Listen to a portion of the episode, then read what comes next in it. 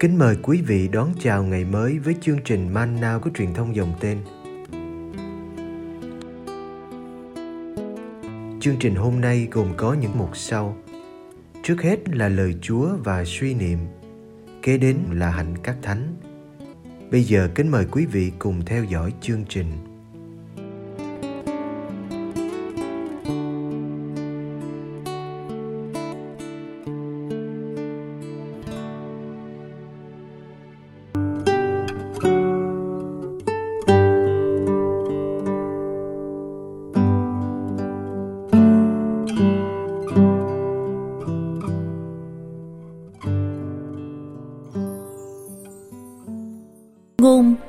Gieo giống Matthew chương 13 Hôm ấy, Đức Giêsu từ trong nhà đi ra ngồi ở ven biển hồ. Dân chúng tụ họp bên người rất đông, nên người phải xuống thuyền mà ngồi, còn tất cả dân chúng thì đứng trên bờ. Người dùng dụ ngôn mà nói với họ nhiều điều. Người nói, người gieo giống đi ra gieo giống. Trong khi người ấy gieo, thì có những hạt rơi xuống vệ đường, chim chóc đến ăn mất. Có những hạt rơi trên nơi sỏi đá, chỗ đất không có nhiều. Nó mọc ngay vì đất không sâu, nhưng khi nắng lên, nó liền bị cháy và vì thiếu rễ nên bị chết khô. Có những hạt rơi vào bụi gai, gai mọc lên làm nó chết nghẹt. Có những hạt lại rơi nhằm đất tốt nên sinh hoa kết quả. Hạt được gấp trăm, hạt được sáu chục, hạt được ba chục. Ai có tai thì nghe. Các môn đệ đến gần hỏi Đức Giêsu rằng: Sao thầy lại dùng dụ ngôn mà nói với họ? Người đáp: Bởi vì anh em thì được ơn hiểu biết các mầu nhiệm nước trời, còn họ thì không. Ai đã có thì được cho thêm và sẽ có dư thừa. Còn ai không có thì ngay cái đang có cũng sẽ bị lấy mất. Bởi thế, nếu thầy dùng dụ ngôn mà nói với họ là vì họ nhìn mà không nhìn, nghe mà không nghe không hiểu. Thế là đối với họ đã ứng nghiệm lời sấm của ngôn sứ Isaiah rằng các ngươi có lắng tai nghe cũng chẳng hiểu, có chố mắt nhìn cũng chẳng thấy, vì lòng dân này đã ra chai đá, chúng đã bịt tai nhắm mắt, kẻo mắt chúng thấy, tai chúng nghe và lòng hiểu được mà hoán cải, và rồi ta sẽ chữa chúng cho lành. Còn anh em, mắt anh em thật có phúc vì được thấy, tai anh em thật có phúc vì được nghe. Quả thế, thầy bảo thật anh em, nhiều ngôn sứ và nhiều người công chính đã mong mỏi thấy điều anh em đang thấy mà không được thấy, nghe điều anh em đang nghe mà không được nghe. Vậy anh em hãy nghe dụ ngôn người gieo giống. Hễ ai nghe lời giao giảng Đức Trời mà không hiểu, thì quỷ dữ đến cướp đi điều đã gieo trong lòng người ấy. Đó là kẻ đã được gieo bên vệ đường. Con kẻ được gieo trên nơi sỏi đá, đó là kẻ nghe lời và liền vui vẻ đón nhận. Nhưng nó không đâm dễ mà là kẻ nhất thời. Khi gặp gian nan hay bị ngược đãi vì lời, nó vấp ngã ngay.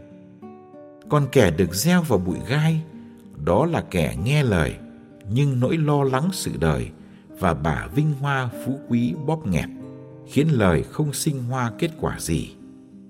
Còn kẻ được gieo trên đất tốt, đó là kẻ nghe lời và hiểu, thì tất nhiên sinh hoa kết quả và làm ra kẻ được gấp trăm, kẻ được sáu chục, kẻ được ba chục.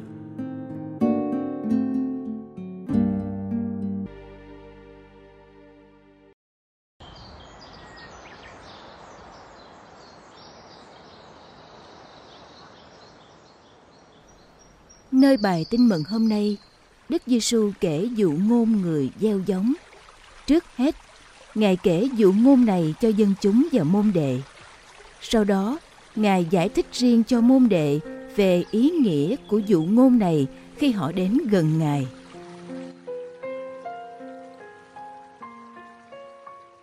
Dụ ngôn Ngài kể rất gần gũi với cuộc sống của người đương thời. Câu chuyện về một người gieo hạt giống ở những loại đất khác nhau, nên chúng cũng mang lại những hiệu quả khác nhau. Có những hạt rơi trên vệ đường, đất cứng nên hạt nằm chơ vơ ở trên. Chúng dễ dàng làm mồi cho lũ chim trời đến ăn mất. Có những hạt rơi trên sỏi đá, chỉ có một lớp đất mỏng ở trên.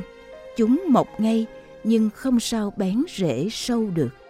Lớp đá sỏi khiến rễ không hút đủ nước để nuôi cây. Khi nắng nóng nổi lên, cây lúa bị cháy rụi và chết khô. Có những hạt rơi trên bụi gai. Cây lúa mọc lên, nhưng bụi gai lại mọc lên mạnh hơn lúa, lấn át và làm cây lúa không lớn lên được và bị chết nghẹt. Cả ba trường hợp trên đều cho thấy sự thất bại. Các hạt giống tốt rốt cuộc chẳng đem lại được gì. May mắn thay, có những hạt rơi vào đất tốt, đất không quá cứng, không sỏi đá, không bụi gai. Những hạt này đã đem lại mùa bội thu vượt quá lòng mong đợi. Một hạt thành gấp trăm, gấp sáu mươi hay gấp ba mươi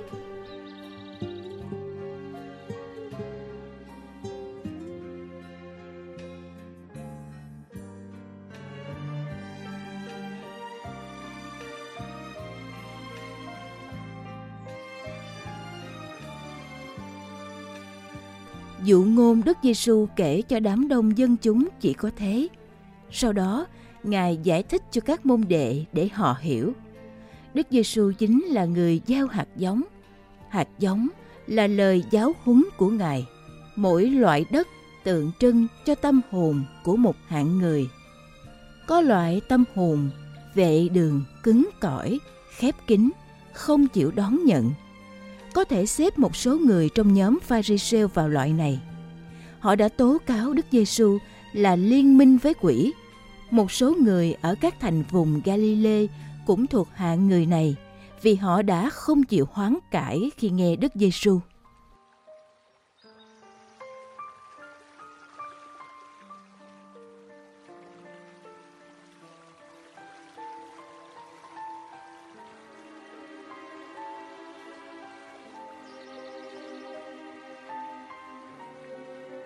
Có loại tâm hồn sỏi đá, nông nổi nhất thời, không bám rễ sâu trong đất.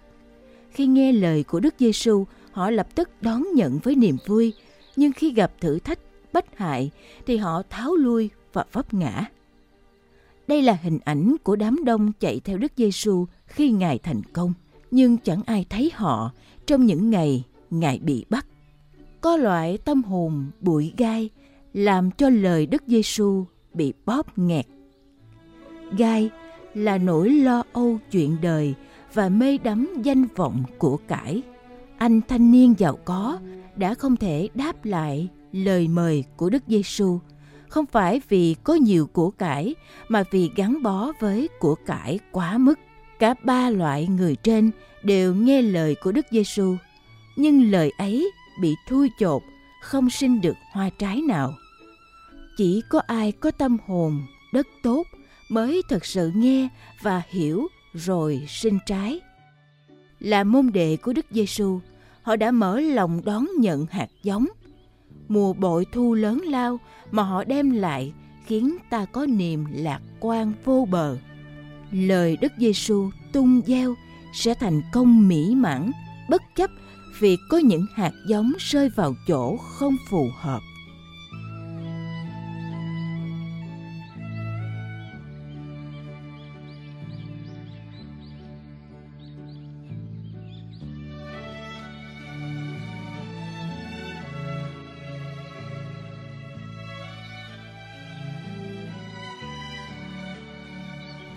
Qua dụ ngôn này, giáo hội sơ khai hiểu Đức Giêsu muốn nhắn nhủ gì và đối với chúng ta, bài học của dụ ngôn vẫn không mất đi tính hiện đại. Lời Chúa đã được gieo vào tim ta lại bị ác thần cướp mất. Lời Chúa được đón nhận hời hợt và nông cạn nên chẳng biến đổi gì. Lời Chúa bị bóp nghẹt bởi lo lắng cơm áo gạo tiền, bởi đam mê vật chất. làm sao để cải tạo mảnh đất tâm hồn mình?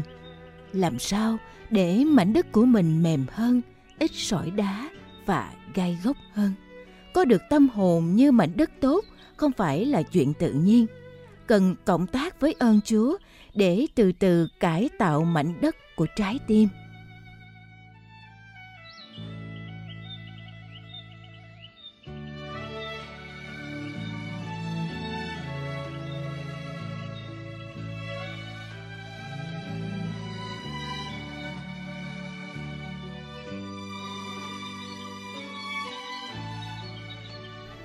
Lạy cha sống là tìm kiếm.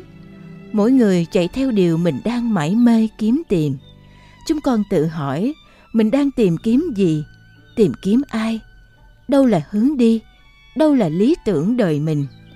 Chúng con thấy rằng, những giá trị của thế gian chiếm chỗ lớn trong những ước mơ của chúng con. Tiền bạc, danh vọng, khoái lạc, quyền lực vẫn là những điều làm chúng con ngây ngất, say mê. Cha vẫn không có chỗ cao nhất trong cuộc đời của chúng con.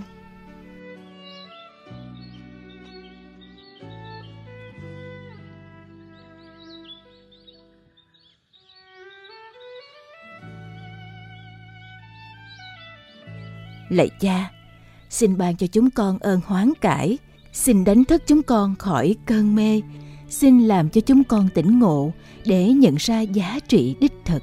Xin dạy chúng con biết kiếm tìm cha. Chỉ vì có cha mới thật sự đông đầy những ước mơ sâu kín của chúng con, và cho chúng con được hạnh phúc viên mãn.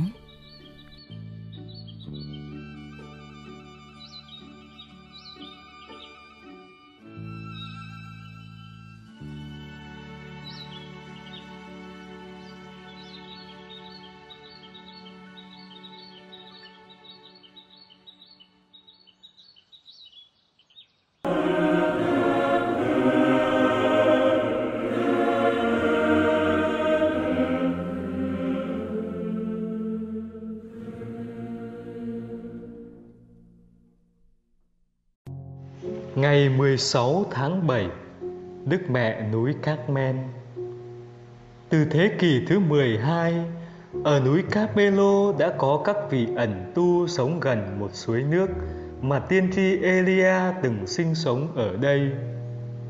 Họ xây một nguyện đường dâng kính Đức Mẹ. Cho đến thế kỷ 13, họ được gọi là các tiểu đệ của Đức Bà núi Camelo.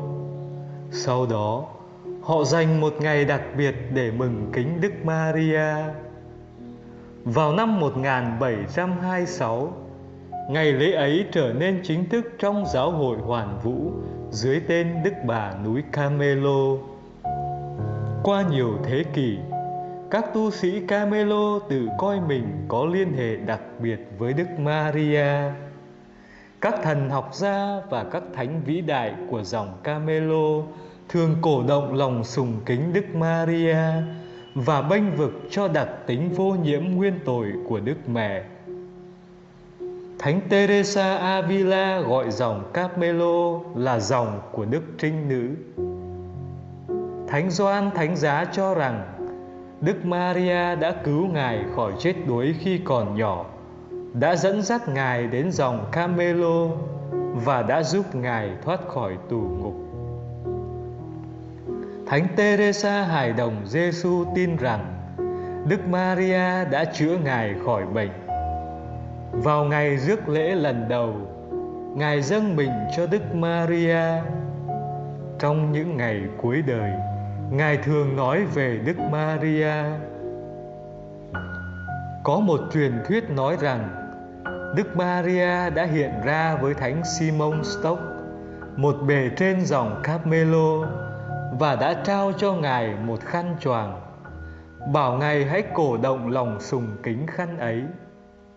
Khăn choàng là một hình thức biến đổi của áo đức bà. Nó tượng trưng cho sự bảo vệ đặc biệt của đức maria và kêu gọi người mang khăn ấy hãy tận hiến cho ngài trong một phương cách đặc biệt. Hiển nhiên, điều này không có nghĩa được cứu chuộc một cách lạ lùng đúng hơn khăn choàng nhắc nhở chúng ta nhớ đến lời mời gọi của phúc âm là hãy siêng năng cầu nguyện và hãm mình đền tội là lời mời gọi mà Đức Maria đã thể hiện một cách tốt đẹp nhất. Lời bàn Ngay từ thuở ban đầu, các tu sĩ dòng Cát Minh thường được gọi là các tiểu đệ của Đức bà Camelo. Danh xưng này có nghĩa các ngài không chỉ coi Đức Maria như một người mẹ, mà còn là một người chị Chữ chị nói lên ý nghĩa Đức Maria rất gần với chúng ta. Ngài là người con của Thiên Chúa, và do đó có thể giúp chúng ta trở nên con cái xứng đáng của Thiên Chúa. Ngài còn giúp chúng ta quý trọng tha nhân như anh chị em mình. Ngài giúp chúng ta nhận thức rằng mọi người đều thuộc về một gia đình của Thiên Chúa. Chỉ khi nào mọi người đều tin tưởng như vậy, thì nhân loại mới hy vọng tìm thấy con đường dẫn đến sự bình an. Lời trích. Nhiều hình thức tôn sùng mẹ thiên chúa mà giáo hội đã chấp nhận trong khuôn khổ giáo lý lành mạnh và chính thống tùy theo khuynh hướng và sự hiểu biết của người tín hữu. Để đảm bảo rằng trong khi người mẹ được tôn vinh, thì người con cũng được nhận biết cách xứng hợp, được kính mến, được vinh danh và các giới răn của người được tuân giữ. Vì qua người mà muôn vật được tạo thành và trong người mà đức chúa cha hài lòng, vì tất cả được viên mãn nơi người.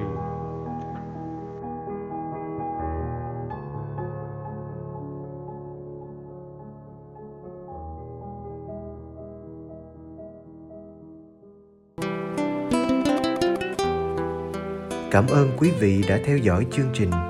Kính chúc quý vị một ngày mới tràn đầy niềm vui và ân sủng của Chúa và mẹ Maria.